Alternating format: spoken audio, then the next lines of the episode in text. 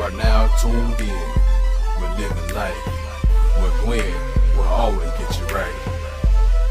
I'm just living life. I mean, I love living my best life. Period. All we Like, can do is live life. it's all about living life. I'm just living Even the life. babies want to live life. Like, Living my best life, you dig?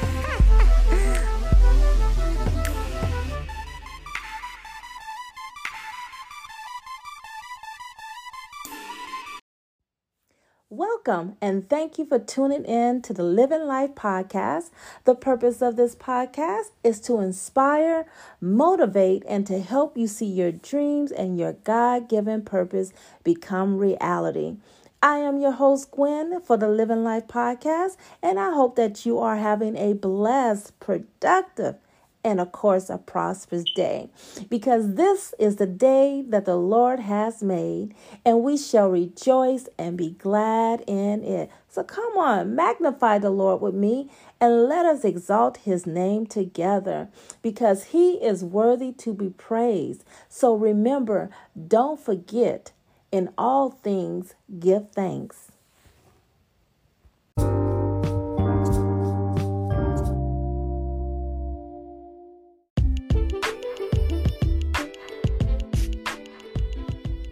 Well, this month is just about over.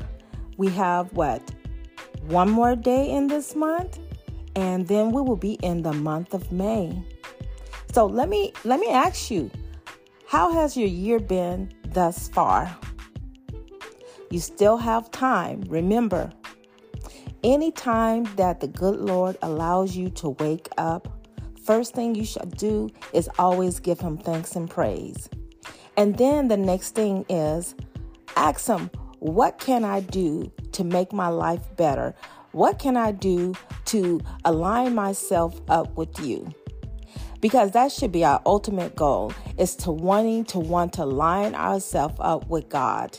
Because these days are so short. You see, we are in April already and we're getting ready to head into May.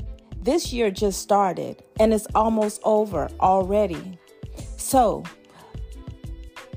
find out what is it that you can be doing because we all have an assignment. We need to know what that assignment is. We may have more than one assignment, but we want to be conscious and we want to make sure that we are clearly aware of what God wants us to do. There's no more time for playing. There's no more time for being lackadaisy. There's no more time for procrastination. Now, you may be saying, okay, well, let me say this. It comes, it hits me first because I also have to make sure I'm doing what I should be doing. I want to make sure that I am walking according to God's will, walking in His plan, walking in my purpose, walking in my assignment, helping those that God requires me to help, allowing the Holy Spirit to lead and guide me in what direction I should go. Not just going by my feelings, but allowing the Holy Spirit to lead and guide me in all things. That's the number one thing. Removing self and allowing the Holy Spirit to take over and to be the guide, to be the compass of my life. You need to do the same thing so that you can make sure that you're lined up with God because you know we are in the end times. If you read your Bible, all these things that are happening, they're starting to come to pass. So yeah, you know, we've been hearing, yeah, he coming back, he coming back, the time is near, da da da da da. da. But it's true. Because no man knows the day nor the hour when the Son of Man will return. So the signs are around us.